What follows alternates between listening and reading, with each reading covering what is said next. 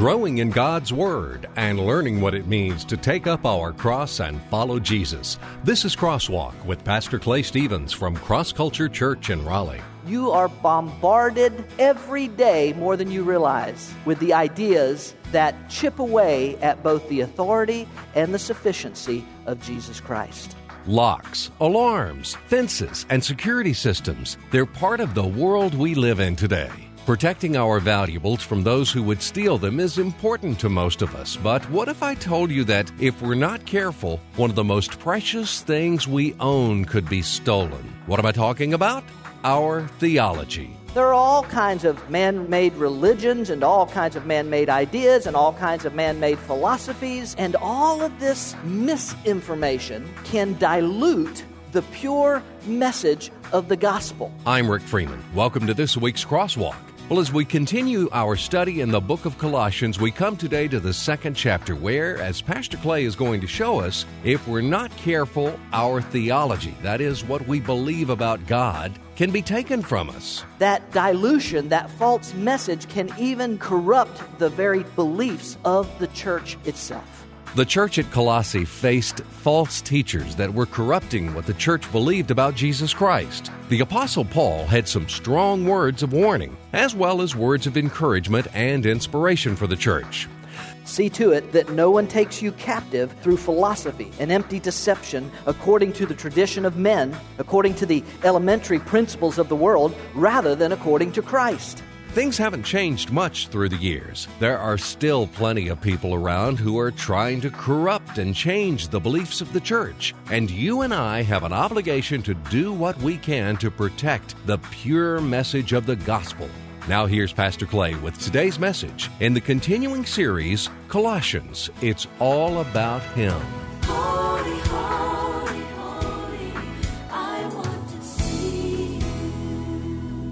We're in Colossians chapter 2, working our way through a series entitled Colossians. It's all about Him. And we're going to be reading the entire chapter today, which may seem a bit lengthy, but hang with me and we will see where God takes us this morning. Again, Colossians chapter 2.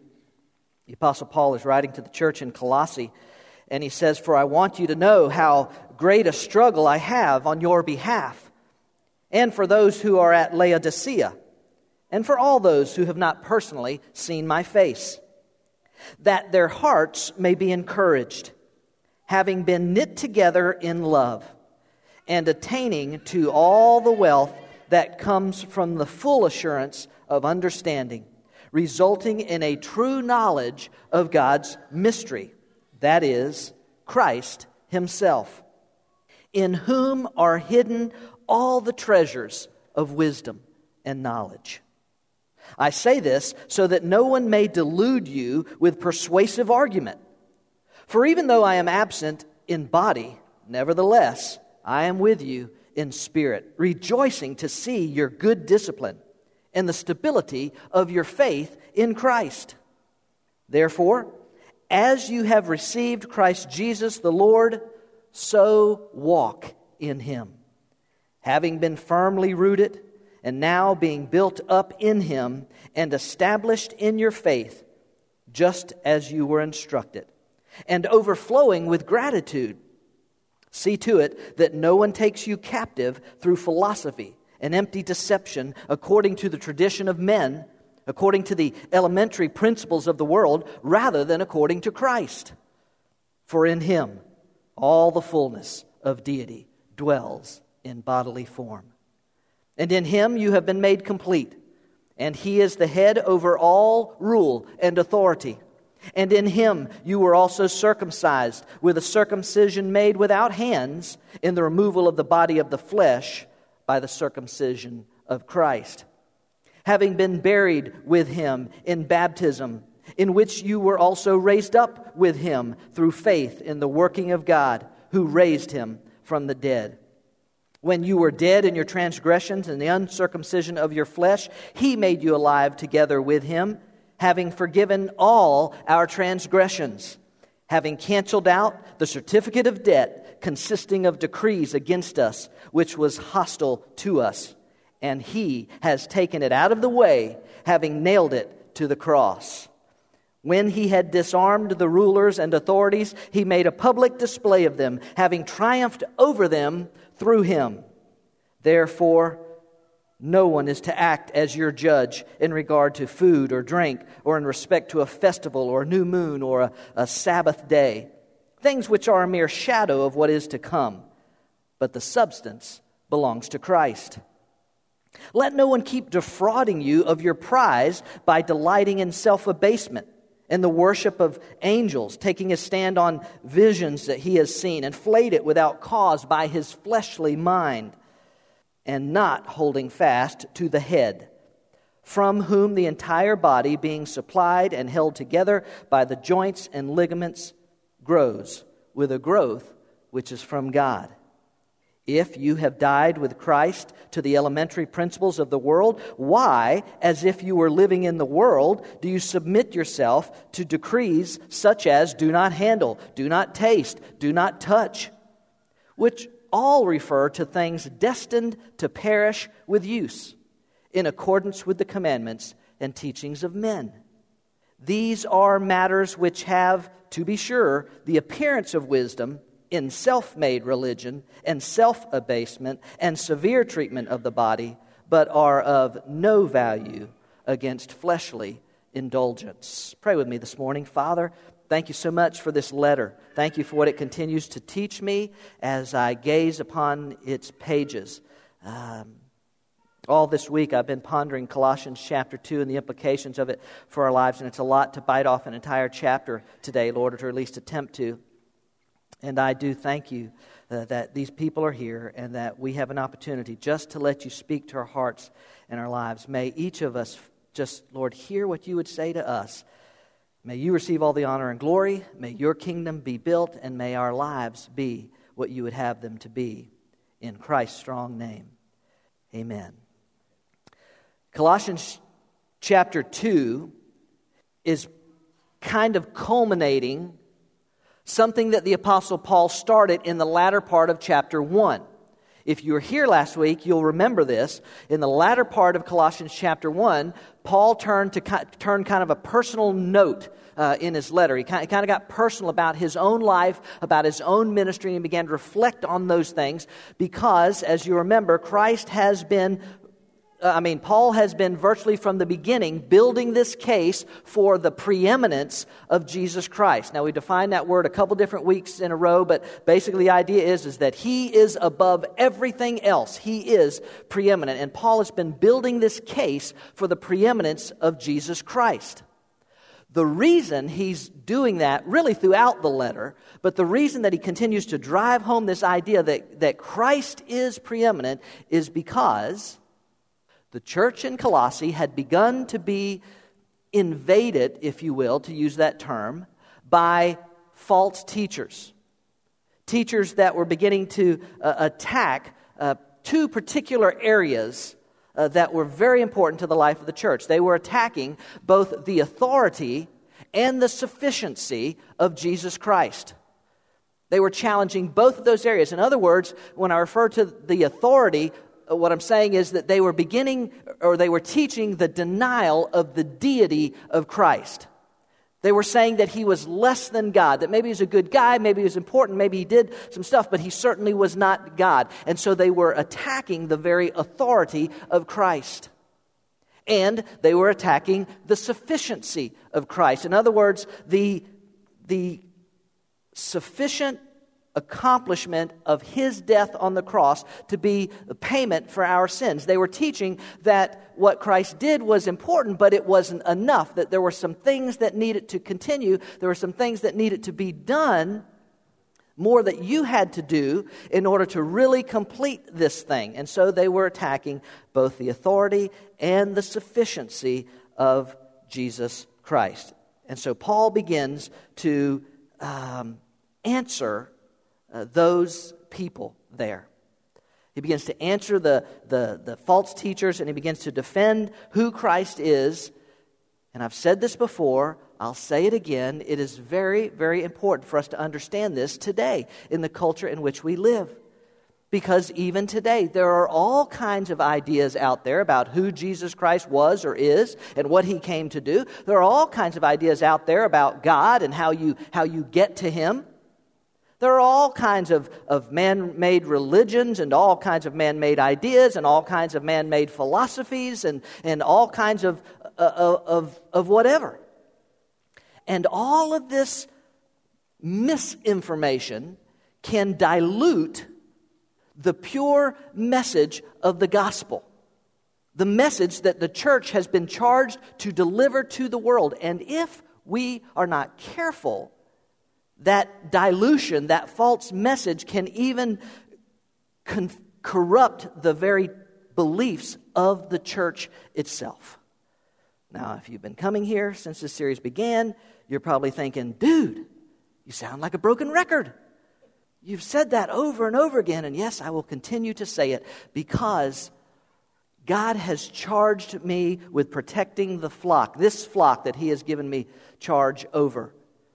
And so I will keep reminding you of that, and because you are bombarded every day more than you realize with the ideas that chip away at both the authority and the sufficiency of Jesus Christ. Now, let's get to uh, the big picture biblical principle of Colossians chapter 2. Well, wait a minute. Before we do that, let me give you the, um, uh, let me give you the, the three we're on the we're on the third section. I better give you that first. Um, if you were here the first week, you know that I, I, that first week I gave you five sections of the outline, my outline, what I came up with for Colossians chapter two. Other people come up with it may look a different way, um, but I broke it into five sections, and we've looked at two of them today. We're going to look at the third. The first section that we looked at when we started this series was Jesus Christ presented, and Paul opens his letter with just this what I think is this magnificent uh, introduction and presentation of of Christ and who he is. That followed up with, and we spent a couple of weeks looking at Jesus Christ preeminent. And that idea will still continue to surface, but, but that section of, uh, of chapter 1, latter section of chapter 1, really focused on that idea. And so it's Jesus Christ preeminent. Today, we get, begin to move into this section that I've entitled Jesus Christ protected. Now, when I say Jesus Christ protected, I don't mean that he needs protection. That's like uh, saying, hey, we better protect that lion from those impala. No, that's, that's not the case. And we even read some of that just a moment ago. Uh, the Apostle Paul makes it very clear that God in the flesh, Jesus Christ, is large and in charge. No, when, when I talk about Jesus Christ protected, what I'm referring to is that you and I need to protect our understanding of our theology which is, in essence, to give you a little bit of a definition, the study and understanding of God. There is an outline if you'd like to take notes, and feel free to do so. That's what theology is, basically. It's the study and it's the understanding of God. We need to protect that. And specifically, within the context of Colossians chapter 2, uh, there are a lot of different disciplines in the area of theology, but specifically in the context of chapter 2, we need to protect our Christology which is our study and understanding of the person of Jesus Christ, and we need to protect, wait for it, our soteriology. Yeah, impressive. Our soteriology, which is our study and understanding of our salvation. So, theology is the overarching idea of who God is and our understanding of Him. And within that theology, we need to uh, look at protecting our Christology, our study and understanding of Jesus Christ, and our soteriology, our study and our understanding of our salvation. Now, I apologize if it sounds to you like I'm, an, I'm attending a big word convention or something. But this is important, ladies and gentlemen. This stuff matters. You need to know this stuff because you are attacked every day in subtle ways and sometimes in not so subtle ways. And the very ideas of who Christ is and what Christ has done are constantly being bombarded with attacks against that, against ultimately the enemy. And so you need to know this stuff. And so that's, I'm just, I, I, have just never been a big believer in dumbing it down. I'll just be honest with you. Now, I don't think we ought to make it overcomplicated, but I've never been a big believer in dumbing it down. If I, if I was having open heart surgery, I go to the doctor and I say, Now, you- you've done this, you know what you're doing, right? He says, Well, yeah, I, I'm, I'm pretty good at this, but tell you the truth, my professor kind of dumbed it down the week when we got, actually got into the heart. I, but I, I'm pretty sure I, no, no, I don't want that guy. I don't want the dumb it down guy. No, to present the whole truth, and that means protecting our theology, protecting within that our Christology and our soteriology, our understanding of who Christ is and our salvation. Now, let's get to uh, what I'm calling the, the BP squared, the big picture biblical principle for Colossians chapter 2, and it's just this all you really need to know is Jesus Christ. Now, Paul opens this part of his letter by expressing his love and his concern for the people in Colossae and Laodicea, which was a nearby city, who would also read the letter. That's what they did in those days. You know, it was just one letter. They Anybody didn't have a copy of God's word. It was one letter, and they would pass that letter around to, to other churches and other cities. And so uh, he's expressing his concern for the people at Colossae and the people at Laodicea and all those who, as he says, who've never, they've never seen my face. We've never met face to face. Paul has a pastor's heart.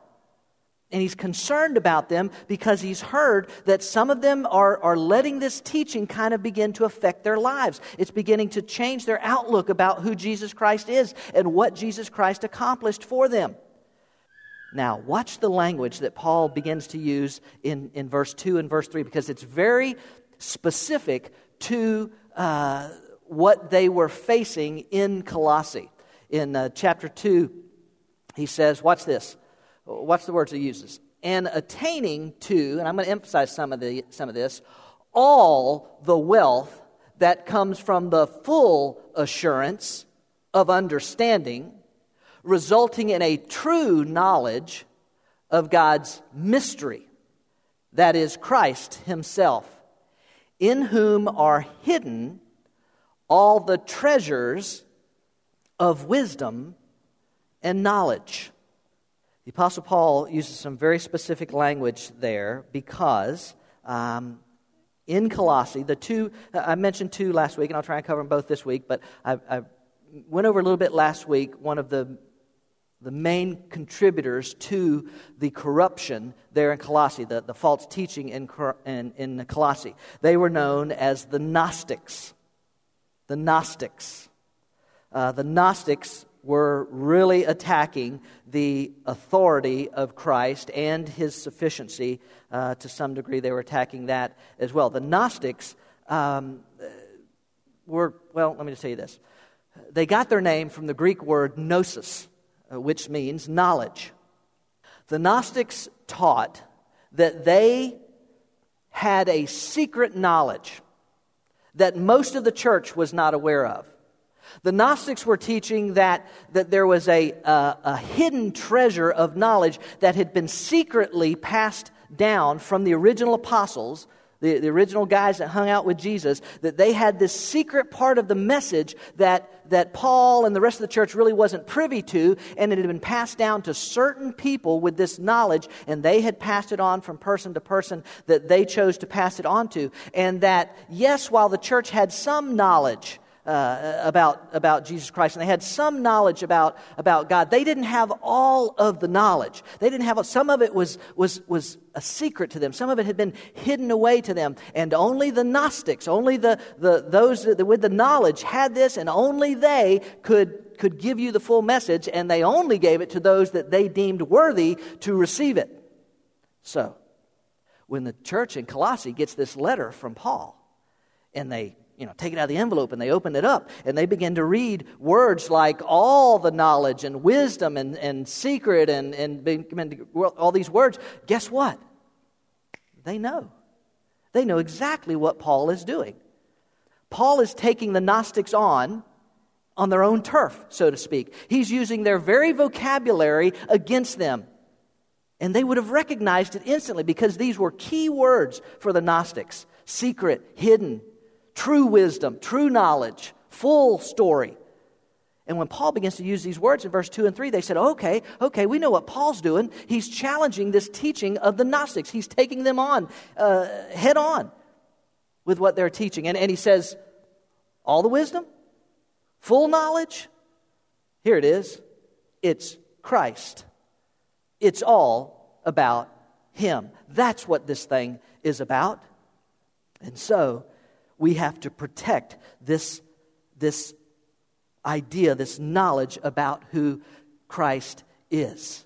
We have to hold on to it and treat it as something precious because that's exactly what it is. Paul takes on the Gnostics and he says, Let me tell you about it. Let me tell you about what this knowledge is. And then he drives the point home in verse 6, where we're beginning in verse 6, where he begins to just use what I call these, these hymn phrases. Five times in, in these, in these moving verses, five times he uh, uses the phrase uh, in him. Three times he uses the phrase with him. One time he uses the phrase through him. It's all about him. That's what he's saying. Now, these guys, they think they're teaching you some secret knowledge. No, let me tell you something. It's all about him. It's all right there. It's wrapped up in Jesus Christ. And you've got to protect that idea that he is exactly who he said he was. He was God in the flesh. He came to earth. He went to the cross. He died so that you and I could have a relationship with God. He paid the price. He conquered death, hell, and the grave, rising again and making it possible that the grace and mercy of God could be extended to you and to me. Don't ever let anybody steal that away from you. Protect what God has given to you. And the Gnostics, listen, they, they apparently were very good at what they were doing. That's why Paul said in verse 4, he said, don't, don't let anyone delude you. Don't let anyone lead you astray. Don't let anyone lead you into this false teaching. It's all about Him, it's all about Christ. False teachers are still doing the same thing today. It's, it's, it's not a new trick. And they're very convincing. I was thinking just a couple examples that, uh, just from my lifetime. That, that's why guys like Jim Jones in the 1970s, could convince perfectly rational people, hundreds of personally of, of, of perfectly rational people, to drink the cyanide laced Kool Aid and commit suicide. That, that's why uh, guys like the Wacko and Waco, whatever that guy's name was, uh, back in the 1990s, what was his name? David Koresh, thank you. That's why guys like David Koresh could, could convince dozens of people that it was better to stay inside of a burning building and die than to leave his following. That's what they do, and they're very good at it. And you and I have to be very careful to what we listen to and what we hear. And we need to understand our belief in Christ based on what God has given to us in His Word, what is sometimes referred to as His special revelation. It is the primary way in which we learn about who God is and what God does in our lives. Now, it may not be the only way there is what is sometimes referred to as general revelation. Uh, nature, uh, the creation itself, teaches us much about God. There is also special revelation, where uh, um, uh, there is also personal revelation, where God will sometimes speak into your life, into a person's life, and, and reveal some, some truth uh, about him or, or something to you, or his plans, or something. There, there, there is such a thing as personal revelation. But listen to me None of the other ways in which God may reveal himself will ever contradict or conflict with what he has already revealed in his special revelation, the Bible. So, if you happen to hear someone on TV or, or anywhere else that says, I've received a special word of knowledge from the Lord for you, my brother. Now, I'm not, I don't want to dishonor them or anything. That, they, that, that could be. But I'm telling you this if what they have to say to you does not line up with what God has already said in here, I have a word for you run. Run from that person as fast as you can because whatever they got, they didn't get it from God. Now we've got to, we've got to protect our understanding of who Christ is. And Paul is, is driving that home against the Gnostics. And we need to protect, so this idea, we're protecting our understanding of his authority. In verse 9, oh, you got to love verse 9 what is considered one of the great Christological statements in all of the Bible. The Apostle Paul says, For in him all the fullness of deity dwells in bodily form.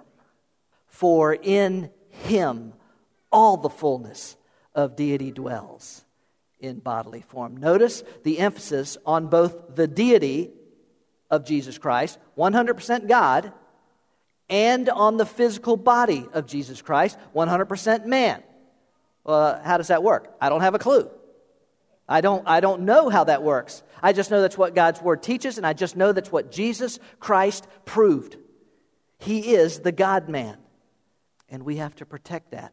Because remember, the false teachers were, were attacking the very idea of who Christ was. They were attacking, just like they do today, his authority in our lives, which is why Paul then says in verse 10 that he is the head over all rule and authority. Does that leave anybody out? I don't think so. Is protecting our understanding of his authority. And there's this part of it too in, in our, this idea of protecting Christ. It is protecting our understanding of his sufficiency.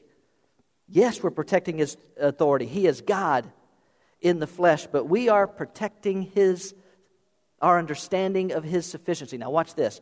Look at verse 11 and following through 15. And in him you were also circumcised with a circumcision made without hands in the removal of the body of the flesh by the circumcision of Christ having been buried with him in baptism, in which you were also raised up with him through faith in the working of God, who raised him from the dead.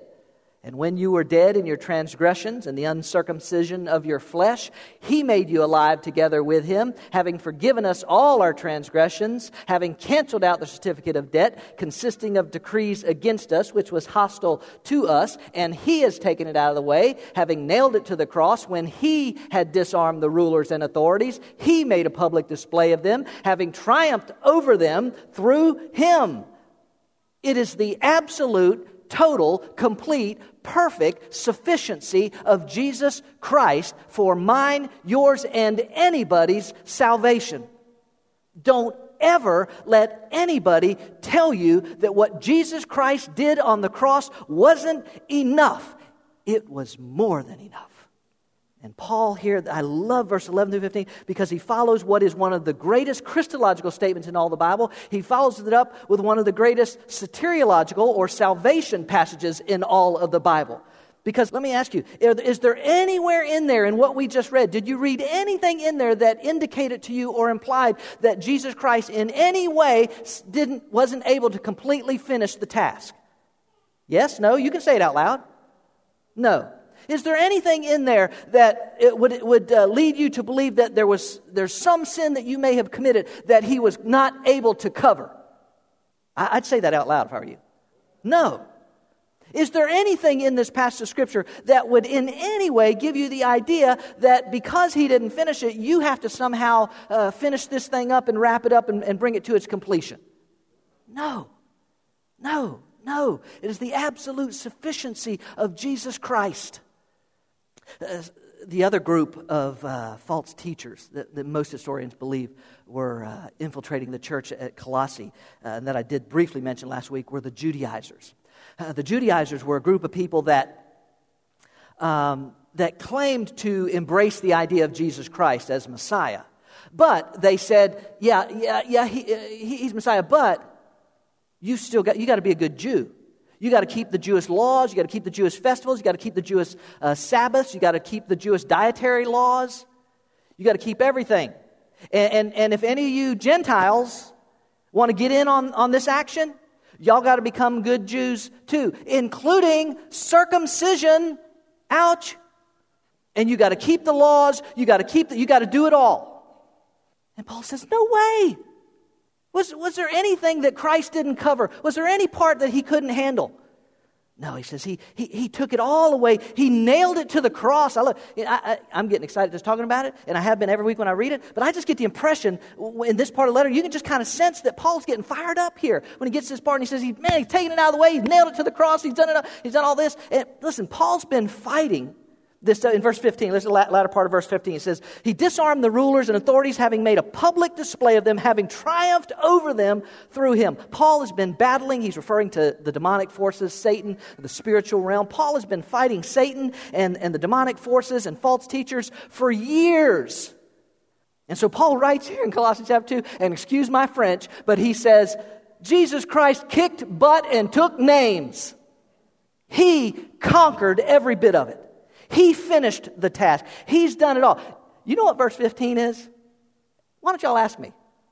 Glad you asked. Verse 15 is the biblical, uh, uh, the biblical edition of the Na Na song. Do y'all know the Na Na song?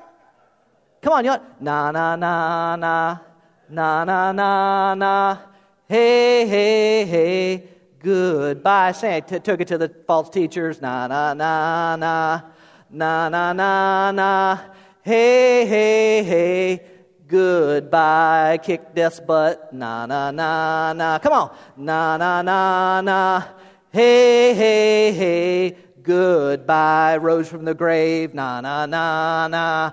Na na na na. Hey, hey, hey. Goodbye. That's what he did, man. That's what he did. He took it on and he was victorious. I'm about out of time. Uh, let me tell you this we're, we're protecting our understanding of his authority, we're protecting our understanding of his sufficiency, and this is just important, ladies and gentlemen. We have to protect our understanding of your liberty. Look what he says uh, here in, the, in, these, in these closing verses. So don't let anyone condemn you for what you eat or drink or for not celebrating certain holy days or new moon ceremonies or Sabbaths. Remember, that's where the Jews say, oh, you can't eat this, you can't eat that, you got to do this, you got to do this. Legalism. For these rules are only shadows of the reality yet to come, and Christ himself is that reality. Don't let anyone condemn you because uh, by insisting on pious self denial or the worship of angels, saying they have had visions about these things. Their sinful minds have made them proud, and they're not connected to Christ, the head of the body. For he holds the whole body together with its joints and ligaments, and it grows as God nurses. You've died with Christ, and he has set you free from the spiritual powers of this world. So, why do you keep on following the rules of the world, such as don't handle, don't taste, don't touch? Such rules are mere human teachings about the things that deteriorate as we use them. These rules may seem wise because they require strong devotion and pious self denial and severe bodily discipline, but they provide no help in conquering a person's evil desires. Real quickly, there, there are, and, and I'll talk more about this next week, but there are two extremes that tend to that people tend to gravitate to when false teaching gets involved about Christ and his sufficiency and grace and how all those things fit together. There are two extremes. One of them, one extreme is extreme asceticism. The other is extreme hedonism. Now, extreme hedonism is um, the the indul- overindulgence, really, the hyperindulgence in the things of the world. Extreme hedonism is that, hey, woohoo, let's do it all. I mean, this, I've been, uh, I'm, I'm saved by grace. This body is just flesh, it's passing away. So let's just get into it. Let's just do it all. Anything that makes me, that would be extreme hedonism. Paul's going to deal with that in chapter 3.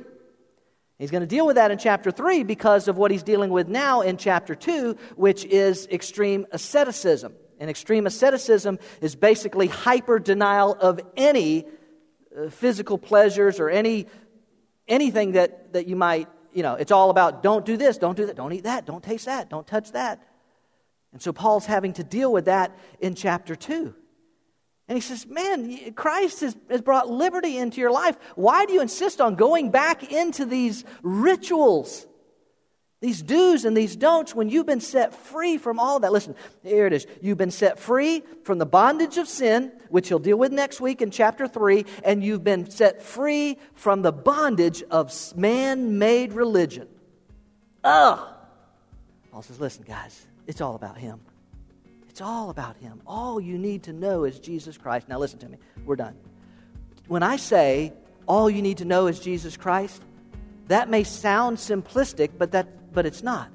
You and I will spend the rest of our lives exploring who He is and discovering what it is to have a relationship with Him and learning how to be a fully devoted follower of Jesus Christ. It, it, it's, it's everything for our lives, but it's, it's all about Him. He's the one. All you really need to know is Jesus Christ. Do you know Him? Do you know Him? What powerful words from the Apostle Paul, and what a timely reminder for us today. The authority and sufficiency of Jesus Christ will always be under attack by those who wish to undermine the message of the gospel and the work of the church. Paul's words to the church then and today leave no doubt as to who Jesus was and what he accomplished on our behalf. As Pastor Clay reminded us today, we have liberty from both bondage to sin and man made religion. What a Savior! And as we continue to learn, it's really all about Him. We're glad you joined us for this week's message on Crosswalk. Each week, Pastor Clay opens the Bible and brings out its exciting and practical truths to apply to our lives. Cross Culture Church is a new church in North Raleigh, but instead of religion, we're about relationships. And instead of rituals, we practice realness. We meet Sundays at 1030 at Leesville Road High School, a mile and a half south of I-540 exit 7. And we welcome anyone looking for a place to learn about God's plan for their life. At Cross Culture Church, we experience the liberating, satisfying, life-changing power of the cross, and it's our desire to bring that power to a culture in need of freedom, hope, and joy. We hope you'll come join us on a Sunday morning. We'll save a seat for you.